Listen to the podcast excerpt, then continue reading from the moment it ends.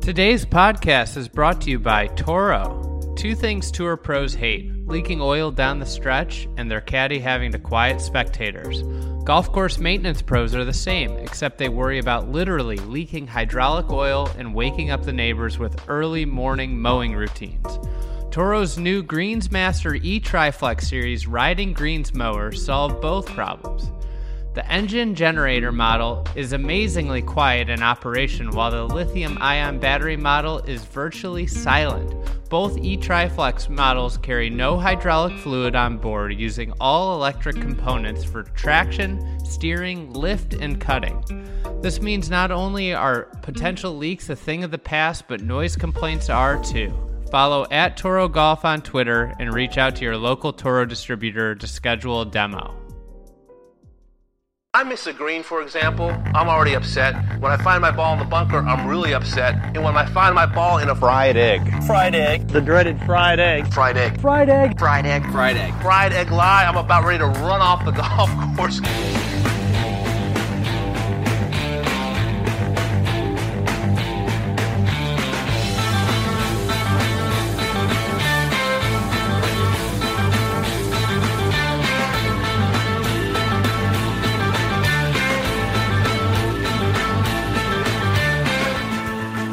Welcome back to the Fried Egg Podcast and another edition of our Superintendent Series. Today's episode is with Josh Smith. Josh is the su- superintendent at Orinda Country Club, which is in the East Bay of San Francisco. Uh, Josh has been there for a while. He's got a, you know, kind of a rich experience in golf. He's done a lot of stuff. He played college golf. Um, he then worked on golf co- course construction crews before becoming a superintendent, getting his start at the California Golf Club of San Francisco, or uh, better known as Cal Club. Also, he's a golf painter, a world-renowned golf painter, as well as the co-founder of Flag Bag, uh, the golf bag company. So this is a conversation about a lot of things, um, you know, a lot of his experiences in golf. And uh, without further ado, here is Josh Smith. So you're a uh, you're like a Renaissance man in, in the golf space. Painter, college golfer. You make uh, you're an entrepreneur. You're a superintendent. Obviously, you did golf course architecture. You you've probably done more in in terms of uh, experience in golf than maybe any individual in the golf space. I'm curious how what the path that led you to becoming a superintendent for your full time job. Okay, so I played golf in college, loved it. Um, how short should I make this? Uh, so we got all the time okay. in the world, so, so you don't have to make it short. So I all. grew up in Portland, and I used to play uh, as a guest at Tualatin Country Club, which is an H. Chandler Egan golf course. And uh, we wore out the guest policy. They had to change the junior guest policy because of me. I was getting some glares, and um, I, I grew up playing like public golf courses. Um, small, not little eighteen hole muni, and then Progress Downs. But John Fote was brought in to redesign some holes at H. Chandler Egan's um, Tualatin Country Club, which is a great country club. And he did some really cool work. And I remember seeing him drive out there in his Jeep on the cart path wearing jeans. And I was like, man, that'd be cool to have a job on a golf course where you could wear jeans. Um, so in college, I started seeing like how architecture is an actual career, and um, I had that exposure there. What did you study? I studied business administration, and I minored in psychology at Saint Mary's, just okay. fifteen minutes from here. Um, but I, I got it in my senior year. I was like, oh, I'm going to have to actually get a job, and uh, started buying books, like Shackelford's books and some old Tillinghast books, and that's where my passion was. If I was going to read anything for fun, I was you know looking at Tillinghast books and reading about stuff. And it's funny, my wife always, because like we will sometimes read, and I'll I'll like pull out a golf book, and she's always like, "Don't you ever get tired of it? Don't like don't you want to read something else?" It's like, oh, this one I'm kind of interested in. Yeah, so I'm the same way. And then you know, then the art, I read some art books, but I'm not reading you know the books that everyone else is reading. Um, I was reading books my senior year, and then my dad had uh, met someone who was working with Fote's company building stuff up in Oregon. and I had an informational interview there. And he said, if you want to get into design, you want to go out and build golf courses for a couple years, then decide if you want to go back and get your landscape architecture degree.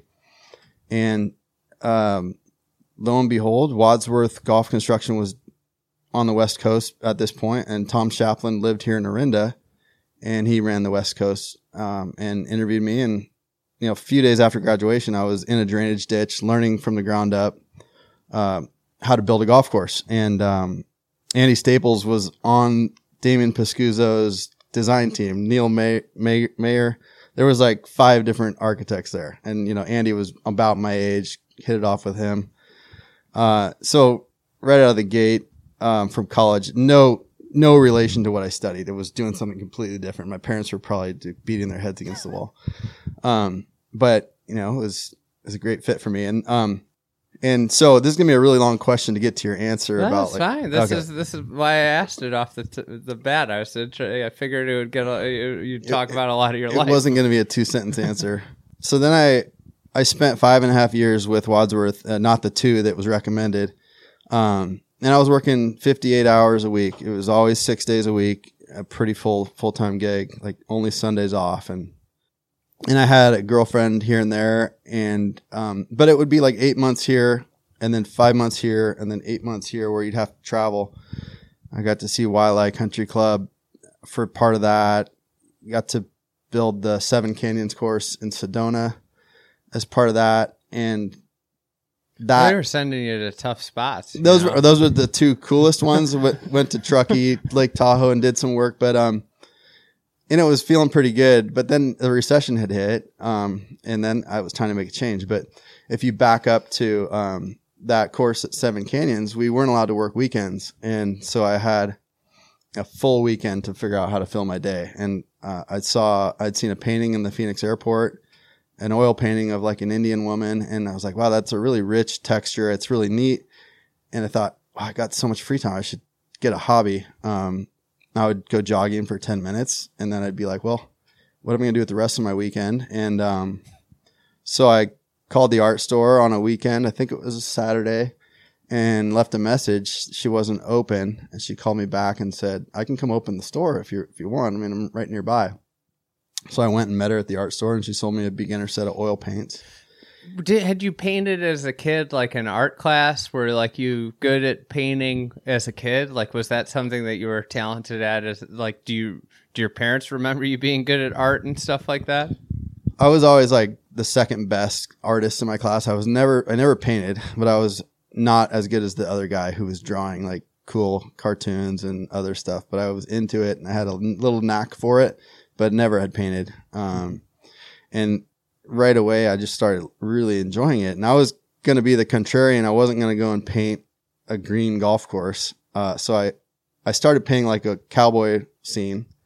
And then Pacific Dunes was under construction. And I saw a photo in one of the magazines of uh, sandy Pacific Dunes without any grass. I was like, okay, cowboys and Indians, that's fun.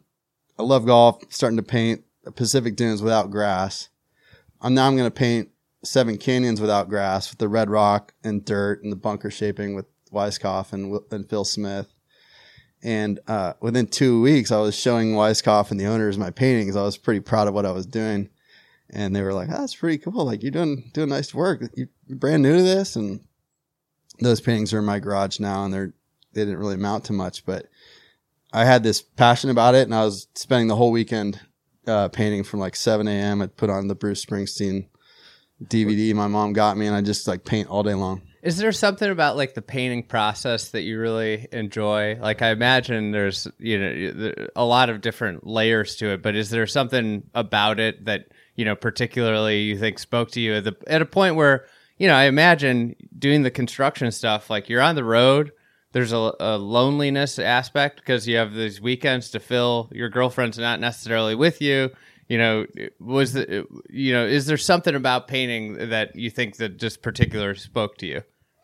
I think it's a good fit. I mean, I, I'm not an um, an extrovert, and uh, I can spend time by myself listening to music. I really enjoy listening to music, and um, the painting process is just like, it's so fun. It's there's There's mathematics involved at the beginning, so you kind of need to make sure things are in the right spot. Um, there's this period where, yeah, I think most painters, the first number of hours, you just, it looks crappy. Like you're not, you could just give up and it, it, it start something new, because it, it just starts out kind of slow and rough. And um, then if you just keep, it's kind of like in life. I mean, you keep working on it, keep fine tuning the areas that are your weak, the weaknesses. And the painting, all of a sudden, uh, two days in, it's starting to look pretty cool. I talked to Don Placek about, you know, how he draws a few months ago, and like how he takes something two D and makes it feel real, like golf, and show features and stuff.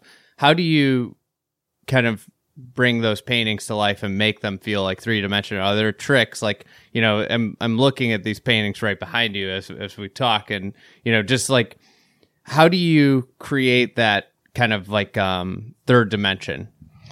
Um, I, it took me a couple of years to start to learn that better. I mean, Mike DeVries, I remember telling me I had a Valley Club painting, and, and the clubhouse was really tight.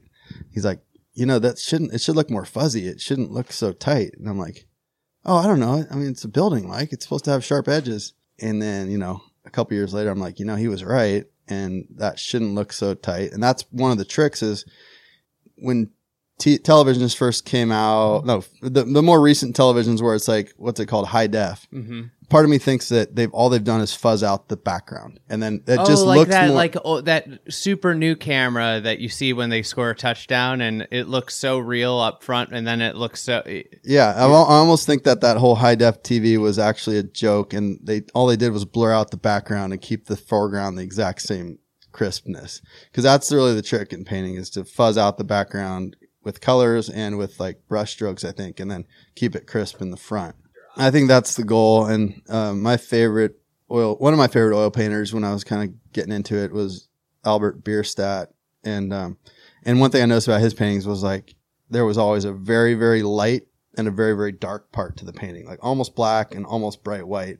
So I'm trying to get to that. Um, most paintings so help you, help your eye kind of navigate, but end up kind of steering your eye toward where you want the paint, the uh, the viewer to see. It's it's interesting because yeah, it, it like tells a very it's a if you think about it as a story, it's like that's the focal point of the story, and everything else around it kind of helps promote that. And it's then so when you look at a picture and you say you want to do a painting, are you looking when because you know yours is an artistic representation of a picture or what you're seeing out there. You're looking to figure out what you think is the most important thing to highlight about a, a s- certain scene. Yeah, I think that that's part of it. And um, I've always thought that like you want to have a few different planes crossing. Like you want to have like at least, you know, uh, some zigzagging going on with layers. You guys always talk about layers. Um, it's funny. I'm thinking about the same thing in painting, because it's like if you just have one open field without a foreground, background, no hills in the distance, it's, it's a little harder to make sense of that and make it interesting to people. But getting back to how I got into maintenance, um, so after five and a half years, I was kind of, the recession had hit, and they said, hey, we have a job in L A if you want to go run a backhoe. And I was like, I was kind of more of a superintendent and like on that path, construction superintendent. And I had a girlfriend at the time, and I was like, you know, I, I'm just not going to, I'm not going to do that. I got to figure out my next step. And, um, I had already taken up oil painting, and during that period I was painting, and for about five, four or five months, I was painting every day. I'd get a bagel and I'd just paint it all the time without it, without an actual job. Uh, in, in this interim where I was trying to figure out what I was going to do. And, a true starving artist. Yeah. Yeah. And I wrote two emails, and I don't remember who the second one was to, but I wrote an email to Tom Doak, um, asking career advice, and showed him a couple of the Pacific Dunes paintings I had done. By this point, I was painting grass in there, but I wasn't putting the flagstick in. I was still trying to be contrarian and something new, like really just showing the the natural landscape and not just a golf course. So I wasn't putting the flagstick in. And uh, he wrote back. He said, hey, I don't know if you have any better offers, but I'd like to buy one of your paintings. And if you can hang around, uh, we'll, go, we'll be we'll be at San Francisco Golf Club in two months, and we'll do some bunker work, and we'd love to have you help us out. And that was like, you know, exactly what you wanted to hear. I mean, no one really knew who Tom Doak was How did, you know, working on construction crews and t- with the with contractors differ from working on construction crews with Renaissance Golf Design and Tom? Was there a different culture? How was the, you know, what was just the general feel and similarities, differences? It was um, it was quite a bit different, but, you know, take it a step further. I, I got I used to go up to Bandon since it opened in ninety-nine, so I would drive up on a weekend by myself, um, and this one particular weekend, it was around Christmas, and uh, and I was building golf courses down here for, you know, five to seven million dollar budgets, and and I had heard that Pacific Dunes was going to be built for like one point five or whatever, but I think I heard that after the fact. But I I was playing Bandon Dunes, didn't really know Pacific Dunes was getting built, um, and I met a girl, a, a hostess there, and she said, "Hey, if you, uh, we're gonna be at this bar in Bandon later, if you want to come meet up, there's a Bandon uh, employee Christmas party, and then we're all going to be at this bar." So I show up at this bar. I think I might have played nine holes the whole weekend because I think it was a rainy weekend, if I recall. And I went into this bar, and and this girl's not there, and I was like, "Oh man, she, she totally stood me up. This is this is awkward." But I'm here. Uh, I might as well grab a drink and see if I she might show up later. So I went to the bar, grabbed a drink, and sit next to three guys, and one of them is Brian Slonick, and then there's two interns from Ireland who were doing some native plantings, and I and I randomly, you know, bump into Slonick, and I said, "Hey, uh, I'm my name's Josh. Do you guys work at Bandon Dunes?" And he's like, "No, we don't work at Bandon Dunes, but we're building a golf course nearby." And I was like, "Oh, no way! Uh, well, I built I help build golf courses," and uh, we had a nice chat, had a couple of beers. The girl never showed up. And he said, "Why don't you come out tomorrow and I'll show you around what we're doing at Pacific Dunes?" And so I drive out there in this shiny, shiny um, truck that we had rented. You know, the golf court, the golf construction company had rented. And he's like, "Wow, you're driving this truck? This is a nice truck." And uh, get out there and just, that was such a different way of building a golf course. I was just like, holy cow, like we're spending three times, four times as much. And you're building this on the ocean. They're just raking out. It was twelve. I was looking at twelve green. Lower eight green, no, eleven green, lower eight green, flag stick, the real flag sticks in there. And the bunkers are just, it's all the sand that's there. And I'm just like, this is so different. This is amazing. I was so glad to see this. And then um, at the time, it was like, wow, this is so different. I want to be involved in more of this type of work. So you, you go to dinner with, with, with Tom and his crew in Sanford. And then I was just curious, like, you know, the differences in, in terms of, you know, obviously, it seems uh, you're doing it for less cost, but was there like a, you know, were they doing things just distinctly different outside of, be, you know, was it more thoughtful or more craftsmanship? It wasn't a ton different. Mm-hmm. Um, there just wasn't that. It was more of like, you know, Jim Urbina was there running it. And then we had maintenance guys from San Francisco Golf Club doing a lot of the work. And another shaper, Eric Iverson, came in for a little while. But other than that, it was more just kind of like you cut into the chase. There wasn't like the the staking and the, the plan that you were taking measurements off of. It was more like Jim was going to lead it because of what he saw. And his we had the old maps and we had the scale, the ruler scale, to show, you know, where these bunkers went on the second fairway. And the bunkers we were working on on the twelfth hole, thirteenth hole also. But it was a little different in that regard. Um, there wasn't kind of the layer, the other layers built in of like the staking, the maps. It was more like a ruler, paint gun, and then they worked pretty quickly. It was the architect himself doing the work. It wasn't like the the um, talented um, operator doing the work. It was the architect himself. Mm-hmm.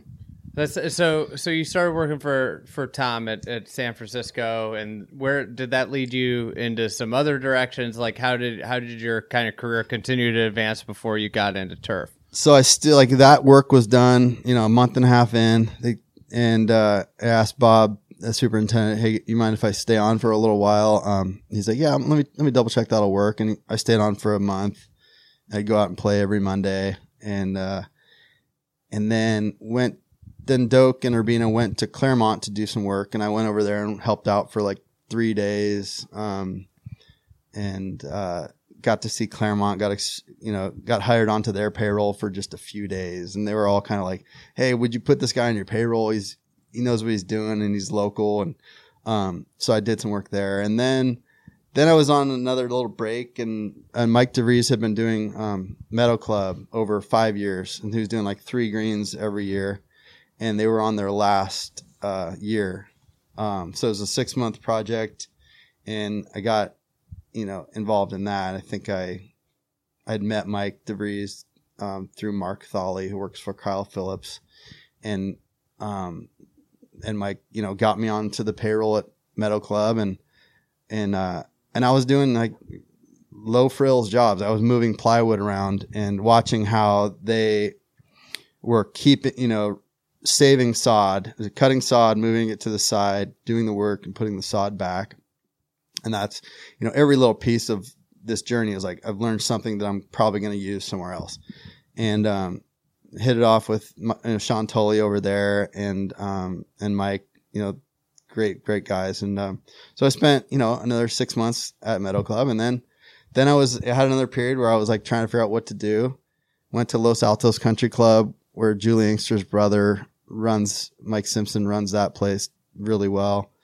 Spent six months there, I think. And, um, Thomas Bastis from Cal Club, um, uh, he had been at Moraga Country Club, which is right up the street here. And Kyle Phillips, Mark Thalley, they did two holes when I was with Wadsworth. I met those two guys, got along well. Thomas was the superintendent there at the time. And so we had a connection, and then he'd reach out, "Hey, I'm at Cal Club now. Would you want to get into greenskeeping? Like, I've got an opening. You could be..." You know, basically, he tried to get me to come out there once before, and I, I got lost. It took me an hour to get there. I was like, this is just too far to, to drive. It was before you had your phone that could tell you where everything was. And I'm like, I can't go this far. This is way too far. And then I swear, uh, just not knowing what to do, I went to Golfsmith and got a job for two months and was selling five hundred dollars drivers. And but I liked the old stuff and knew that my wife, my current wife, was like, "What are you doing? You're working at Golfsmith? You have a college education," you know, uh, from Saint Mary's. And, um, and Thomas called again, and he said, "Hey, we might be doing a project out here with Kyle Phillips. Uh, there's going to be a vote, and we're going to figure out if we're going to do anything. And man, if, if it, the vote went through, great. You'd be a huge boon to, to our process. If it doesn't, why don't I just teach you the, the ropes anyway on greenskeeping and, you know, give you a little leg to stand on, because you know you I think you might like it." And um so I went out there. I was like, "Yeah, this time I'm taking the job." I got there in thirty-five minutes, and I was like, this is closer better, to better route that time. This is closer than I thought it was.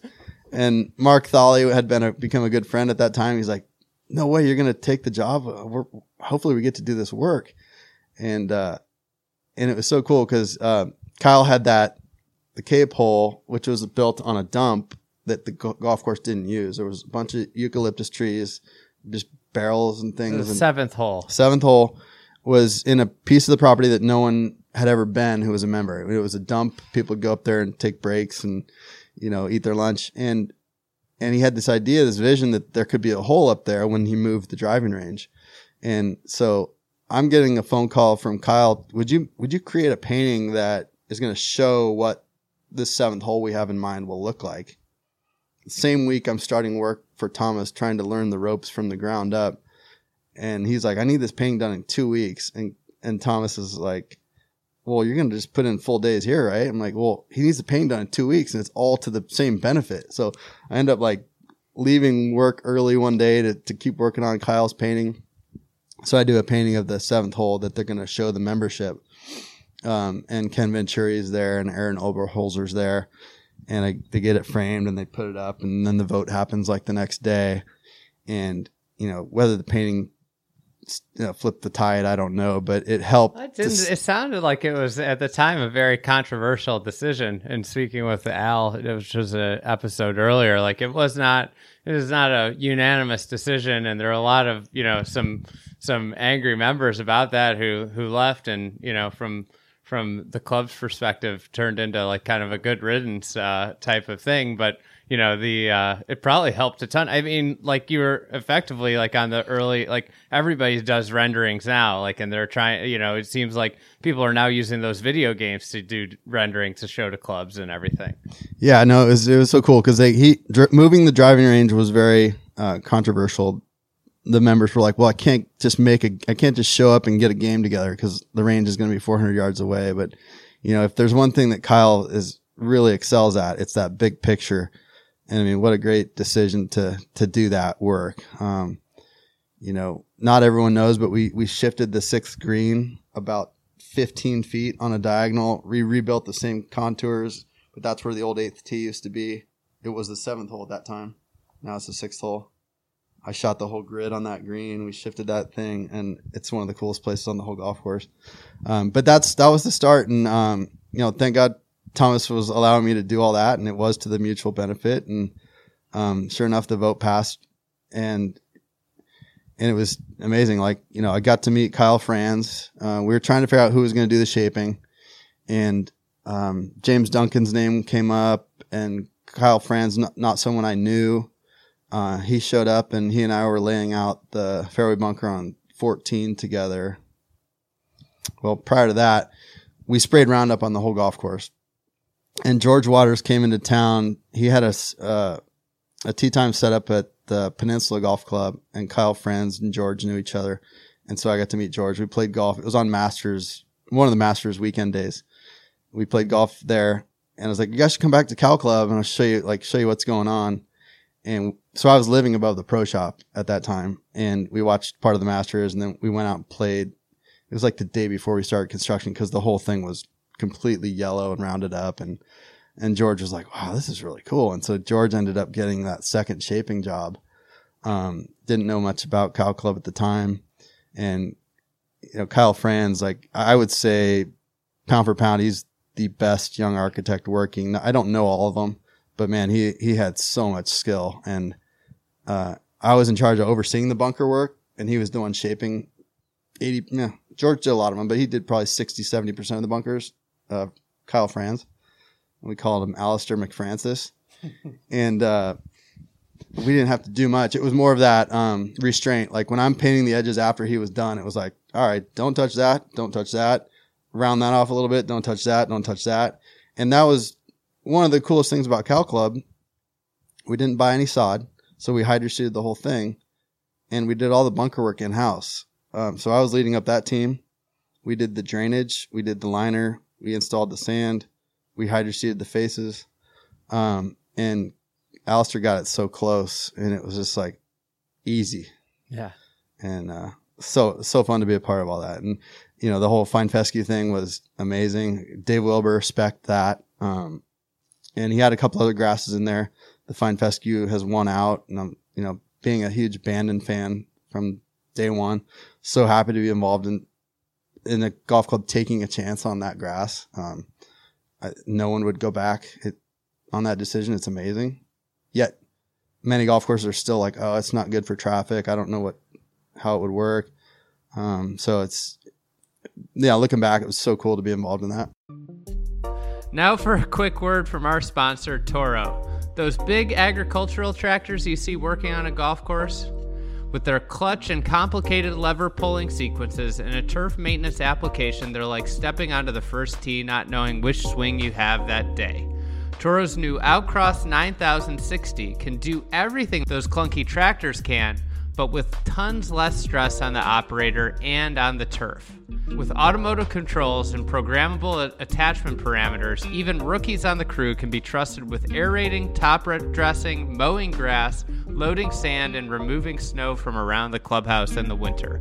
The Toro Outcross nine thousand sixty is like having all your best golf shots saved, ready for use each and every round. Follow at Toro Golf on Twitter and reach out to your local Toro distributor to schedule a demo.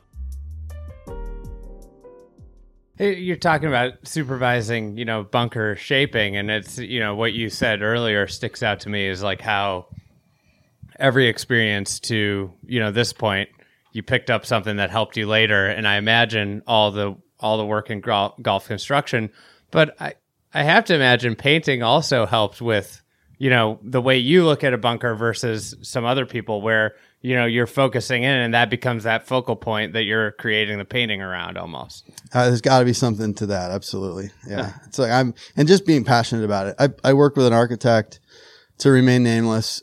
Uh, we built a golf course together, and he would paint the bunkers and just move straight to the next hole. He wouldn't even go back to the tee or the fairway and look at those bunkers you just painted. And I was like, wait, this is such a key element of what you're building. You, you're just going to drop some paint and then move straight to the next hole. Like, you got to go back.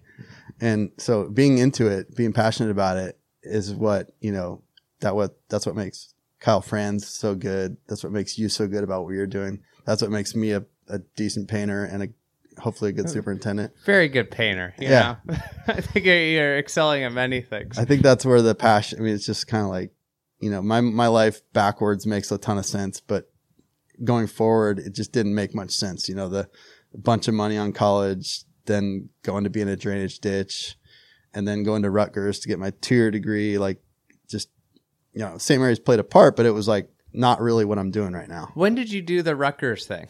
So that was part of Thomas's thing. He's like, you know, if if you come out here, we'll learn the ropes.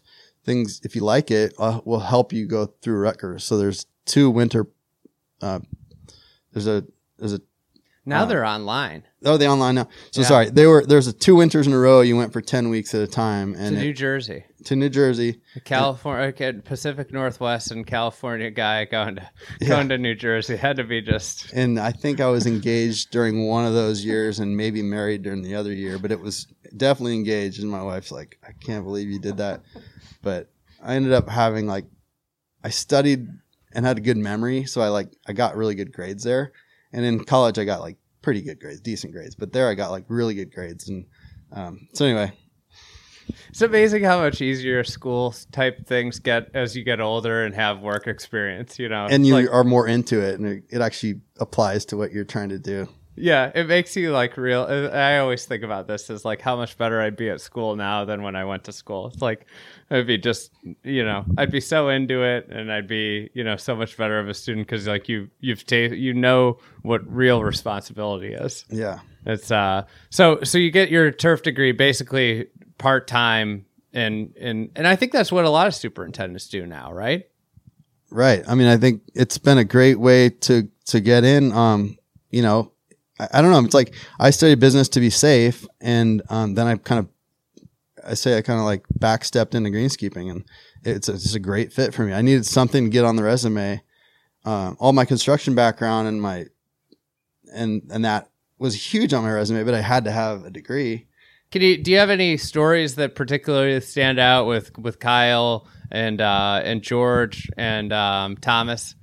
Um, there's a bunch of good stories. Um, you know, I think the funniest one personally was where Kyle Franz and I disagreed on a on the front left bunker on twelve, that one that sits in the face of the hill, and he had shaped it really nice, and I was like, it just, the angle isn't right, man. It's like, I'm looking at this aerial. This is definitely an L shape. I I was adamant that it should be this way, that that bunker on twelve, which is like one of my favorite holes. And he was like, I've already shaped it. I'm in love with it. It's great. Don't don't even try and make me change that. And I'm like, dude, it's not right. It's not right. And he, he walked off and took his headphones off and chucked them at me. And it just talks about the passion that we both have. Neither one of us are fighters, but man, we we both wanted that bunker the way we wanted it. And um, that was a funny story with Kyle. Um, uh, another good story, which is less about the architecture. Um, Thomas would drive around with his dog, Hogan, at the time. And um, our assistant pro, when we was an in-house project, so our assistant pro was helping with hydro seeding.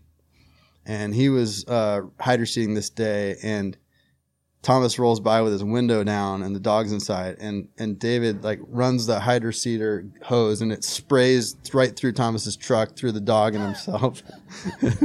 And so it's just like one of those classic moments. Um, I'll think, I'll think of some other ones, but yeah. uh, it, Al Jamison was, was exactly as he's portrayed. You know, he was the mastermind. He got it all, got everyone gathered around the same way Thomas did. And he would show up every Friday night with pizza and beer. So we'd cut off about four thirty every Friday night, and he'd be like, hey, guys, come up to the the top above the pro shop where I was living. I got beer. Two other members are here. Want to hear about the week. And, you know, yeah, it was just so so cool. I mean, you don't, I don't think you run into that anywhere. That's the culture of the whole. I think that's what, you know, is the thing that, you know, sticks with, with Cal Club when you go there is like how how golf centric it is, but you know, it, it wasn't like that before the thing. And it all started with the, you know, the renovation had, you know, a great culture with the crew and everybody involved. You know, you got your assistant pro out there pitching in. So after, after Cal Club, that's when you came here to Orinda? Yeah, it was like the, you know, the, the economy had tanked. There weren't many jobs opening up. Um, and so I was there for seven and a half years, one year where the golf course was kind of like Orinda, where it's a mix of grasses, uh, the old Cal Club. Then we had fifteen to eighteen months of, of construction. And then I stayed on for like five years. We grew it in, you know, got the maintenance practices going right, kept the P O A out of the greens. Miraculously, the fescue just kept getting better every year. And uh, I, I applied for one other job and interviewed. Um, and uh, Orinda reached out. Uh, so Thomas called me in one, one afternoon and said, "Hey, you got to hear this voice message." So on the voicemail was like, "Hey, The the old superintendent, Bob Lapic, who was here, he had called Thomas and said, "Hey, we think Josh could be a, a good candidate to kind of come in and learn the ropes and and stay here after I'm gone." And so I interviewed against one other guy. And the irony of it all is that I've been living ten minutes away and just driving past it, and had played here in college uh, seventeen years prior every Tuesday, and um, didn't know any members. So I was I came to a wedding here, but I hadn't been here to play golf. The one time we did come here was when, you know, Jim Urbina and Tom Doak, they love to visit golf courses when they're in the area. And I told Jim, "Hey, have you ever been to Orinda Country Club? It's William Watson, nineteen twenty-four. He's like, "No, let's go." So somewhere in that seventeen-year period, Jim and I came over here and knocked on the pro shop door and and said, "Hey, we're, we just like to see the golf course." They called down to Bob Lapic, who I ended up replacing after working along with him. And he... He showed it. He's like, "Oh, Jim Urbina, I know who you are." And so he drove us around. And um, and so that was the only two times I've been back was for a wedding and to show Jim Urbina around. And then I got a chance to interview and got the job. Mm-hmm. What uh, what stood out to you about, you know, the opportunity coming here? And obviously you guys have done substantial restoration work since since coming on. Uh, you know, immediately I was like, I'd remembered a lot about it, but there was less trees this time around. And um And the two creeks that flow through the property are like so cool. It's like amazing. Um, so it's like, oh my gosh, it's almost like cooler than Cal Club. Can I say that? It's like you have these natural features that Cal Club didn't have. I'm like, and it's really close to my house. And it's William Watson. I was reading about William Watson that he grew up eight miles from Saint Andrews and like competed on the old course. And I think old Thomas, old Tom Morris was working at the time, and Donald Ross had been there or whatever. And so I knew that. I just knew that it was a special place all along. And, um, and I love, you know, the golden age golf, and, um, that's what I wanted to, to be working in. And, um, so, I mean, yeah, there was less trees. Uh, there was a lot of cart path, uh, everywhere there was cart path, and there was, it was not, it wasn't nice cart path. It was either too narrow or cracked up, and in view, the, the intersection on the second hole, which you'll see when you're out there today, it looked like it should be a bunker. It's like you're looking on, into the seventh hole, and you see all this gray, white. Like, oh, that would look cool if it was a bunker, but no, it's just asphalt. I mean, it's just concrete. It's like awful. Um, and the seventeenth tee shot, it was like you're aiming over a cart path, and the, the tie-in work was so bad on the cart path work. So you had these great bones, but some of the work in between, specifically cart paths and tees and fences, um, really had taken away from what they had in the twenties. And so um, Todd Eckenrode had already been hired, which is great. They had already had a project scheduled. Um, and I got to start giving my input ahead of time as I got hired on what we would do as part of that project. I think, like, you know, when I walked uh, Orinda a few years ago, I, uh, I, I, I was really impressed with just the, you know, it, It's got its own distinct feel, and, and I think like the superintendent is usually kind of part of that. Can you talk about, like, you know, kind of bringing out the identity of the place and your job in bringing out an identity at a golf course? I feel like, you know, my very first couple green community meetings, I was like, you know, my goal would be to make this place as natural looking as possible and as unique as we can make it. Like, make it different than any course within any number of miles of here. So first thing we did was pull off all the green plastic. Like, there's no green plastic. Anything that you could buy online, let's like, let's not have it. Let's start making our own wood signs. Let's make our own wood stakes. And not, not like I was the the brain behind that ever. Like we did that at Cal Club, and it, I painted all the signs at Cal Club and was pushing that, but I wasn't the first. But that's what we were going to do here, is like make it feel like a state park rather than a golf course that you'd find on Golf Now. And this property lends itself to being super unique. Um, and since you've been, been gone, we've got more short grass. And so it's a hilly neighborhood, but the, the routing is such that it's totally walkable. Each hole is unique, and it's not that hilly of a golf course. But having some of that terrain with the short grass uh, challenges people to no to no end. So you got a not even sixty-five hundred yard, yard golf course that's really hard to score on. Uh, I liken it to Bandon Trails, like super fun off the tee, really hard to score because around the green, it's like you can get into all kinds of trouble. So, it, so while you've been here, uh, you know you you got you you're doing painting still, but you've also got a uh, golf bag business that you started, uh, Flag Bag. I'm sure everybody's seen it. It's been carried at the Masters by uh, Lucas Michelle. You know, it's uh, you seem to, you know, it seems to be very popular. I see them all over at clubs everywhere, and the whole idea is upcycling old golf flags. But how did how did the idea kind of come to, to reality? And you know, you, you you didn't have enough time on your hands, so you got you started another uh, another little side hustle. Yeah, I mean, I've been at those those really nice clubs, right? I've been at San Francisco, and I've been at Cal Club and Claremont and things, and And there was never a place for the old flags. You just, they'd go into a box and they just collect dust. And, and the superintendent is the one that deals with the, the flags. The superintendent like, deals with them. And they're and, super cool. Everybody, people collect flags. Yeah, people collect them. And then, you know, they usually just sit in a box in a closet, and then they they pile up, and then it'd be like time to th- clean the clean the closet out and throw them away. And I, I'd never throw any away, and I'd always try and save them. And Um, then once I got here, same thing. You know, I'm my, I'm the own, I'm the superintendent, and I get to make the decision where the flags go. And here I got a box building up over here.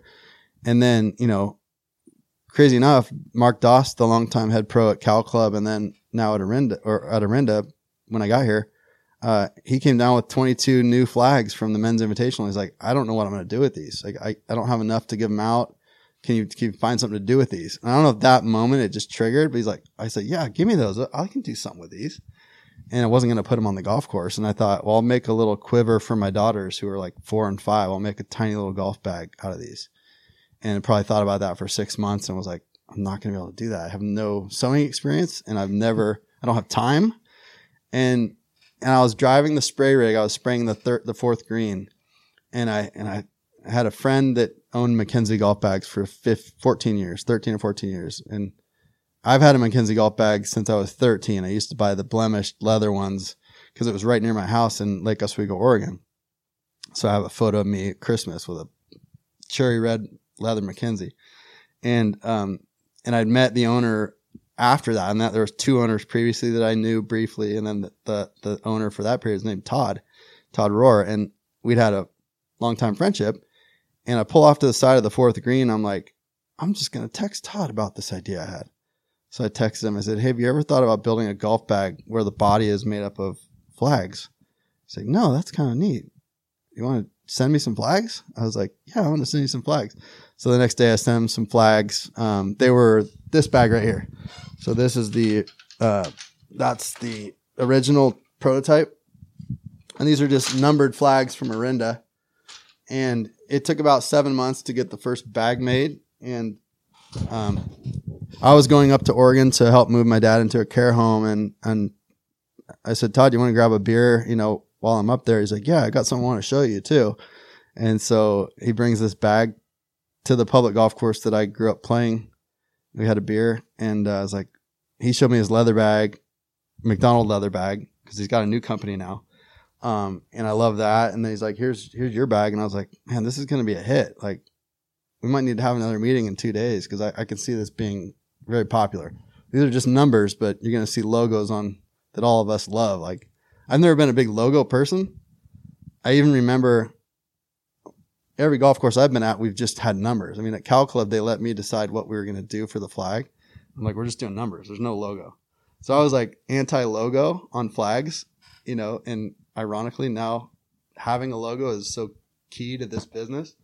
Um, but we had a bit, uh, a meeting on Sunday, and I asked my brother, hey, want to come to this meeting? Because I'm not going to have time to do this, but it'd be cool to have some help.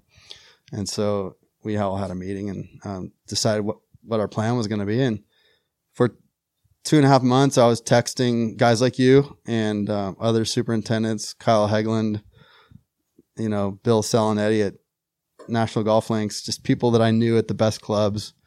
Um, and uh, Old Sandwich, Sean over at Old Sandwich, like, hey, you can't share this idea, but I've got this idea and here's what it would look like. And if you have any old flags, we'd love to like make a prototype from your flags and kind of show you what that looks like. And, you know, Kyle Hegland's like, holy shit, that's really cool. And then Bill Salinetti's like, Jesus, that's a great idea. I've got all kinds, I got ten years worth of flags. Yeah.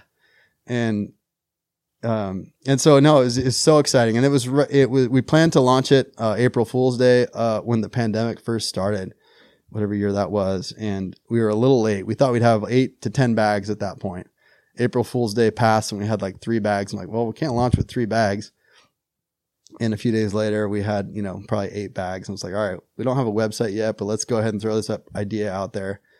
And, um, my brother worked on the website over the next two, two days.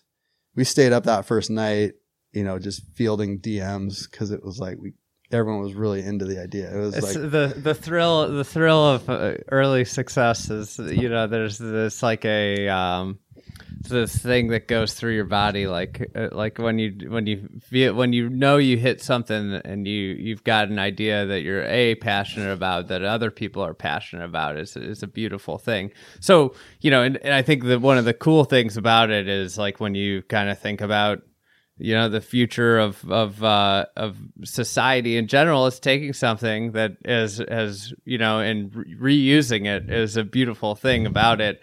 Um how many flags does it take to make the bag? Like how you know does it and and how do you know how do you I guess come up with the bag design itself? Like what did it, you wanted it to be a quiver, you wanted it to be like that that MacKenzie style walker, um but like how did everything you know and and you know how have they held up? Like I've, I've just I've got so many questions. Yeah, they've they've actually I mean they've held up really well. um we so Todd Rohrer, who runs McDonald Leather Goods, he was the you know the guy that put it together, and it was like my idea.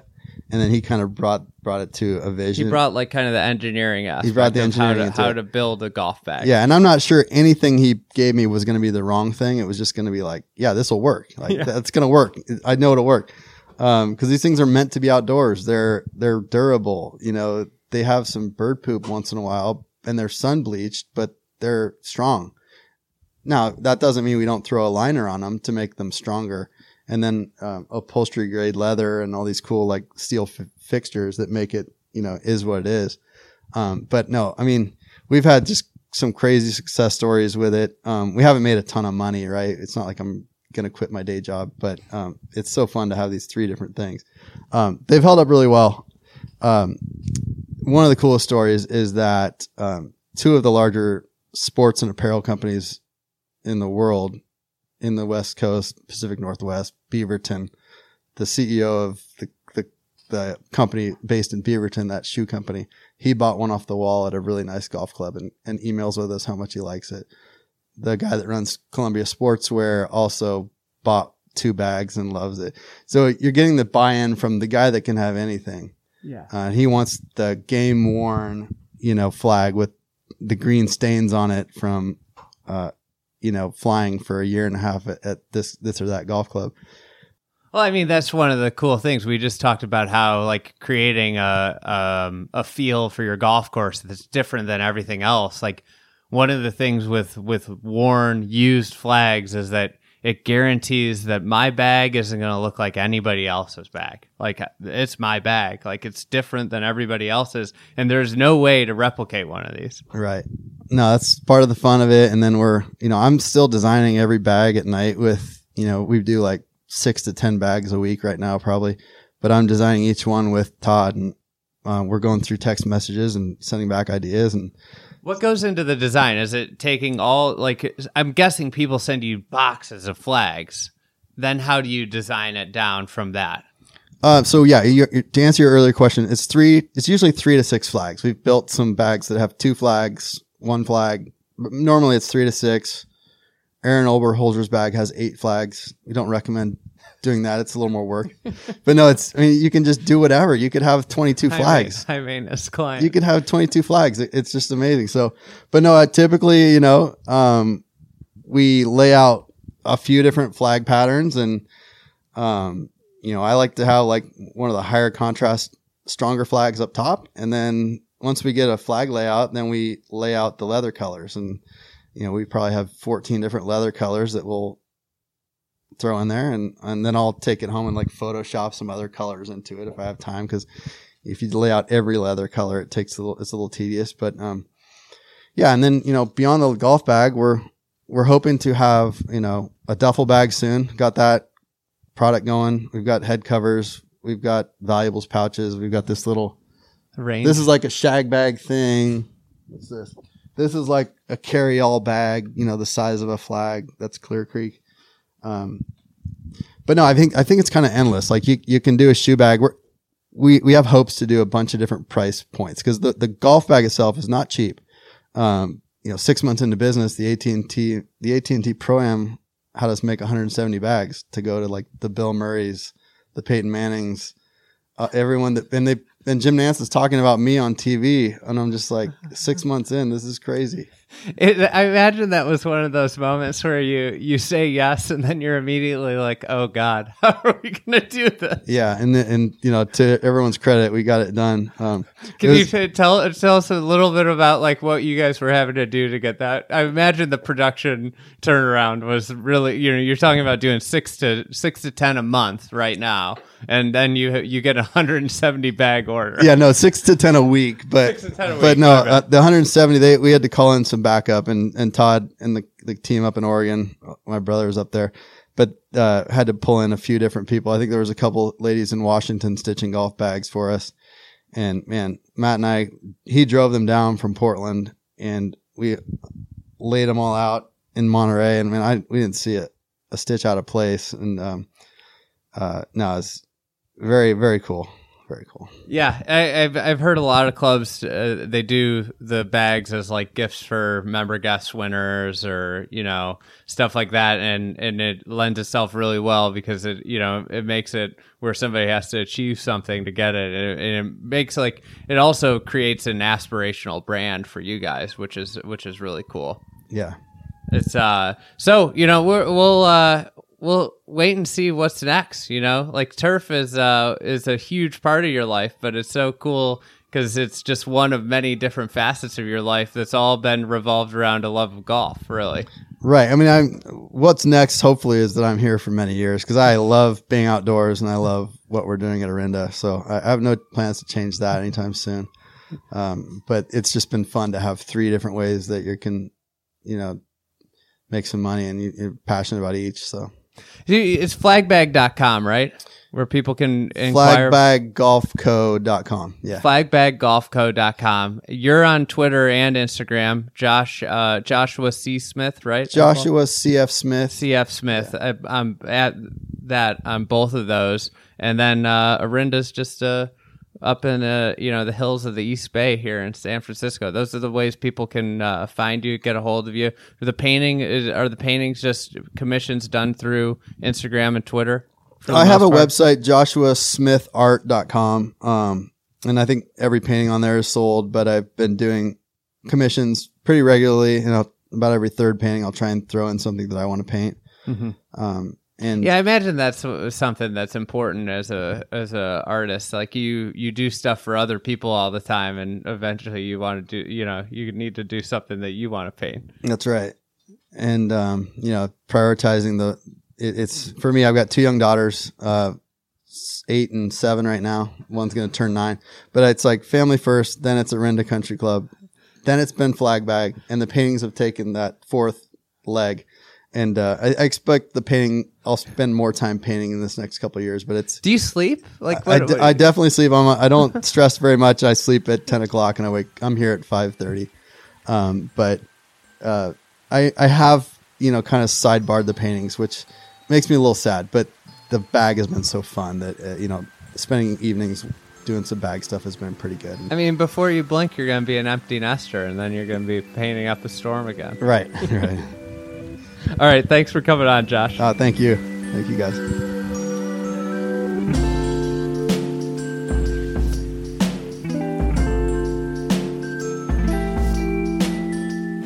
Thank you for listening to another edition of the Fried Egg Podcast. Today's episode was edited by the wonderful Meg Atkins. Thank you, Meg.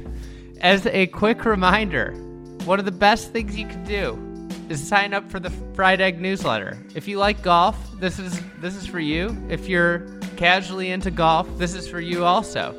It is a three-day-a-week newsletter. It it keeps you up to date on everything going on in the world of golf in just a couple minutes. Unlike most newsletters, everything you're going to read is right in there, so you don't have to click out. It's not linking out to other articles where you get bombed with ads. Everything's right in the newsletter. That's the beauty of it. So sign up at the fried egg dot com. There's a little sign-up button there. It says, you know, sign up for our free newsletter. And, uh... thank you for listening to another episode. We will be back later this week with a new episode.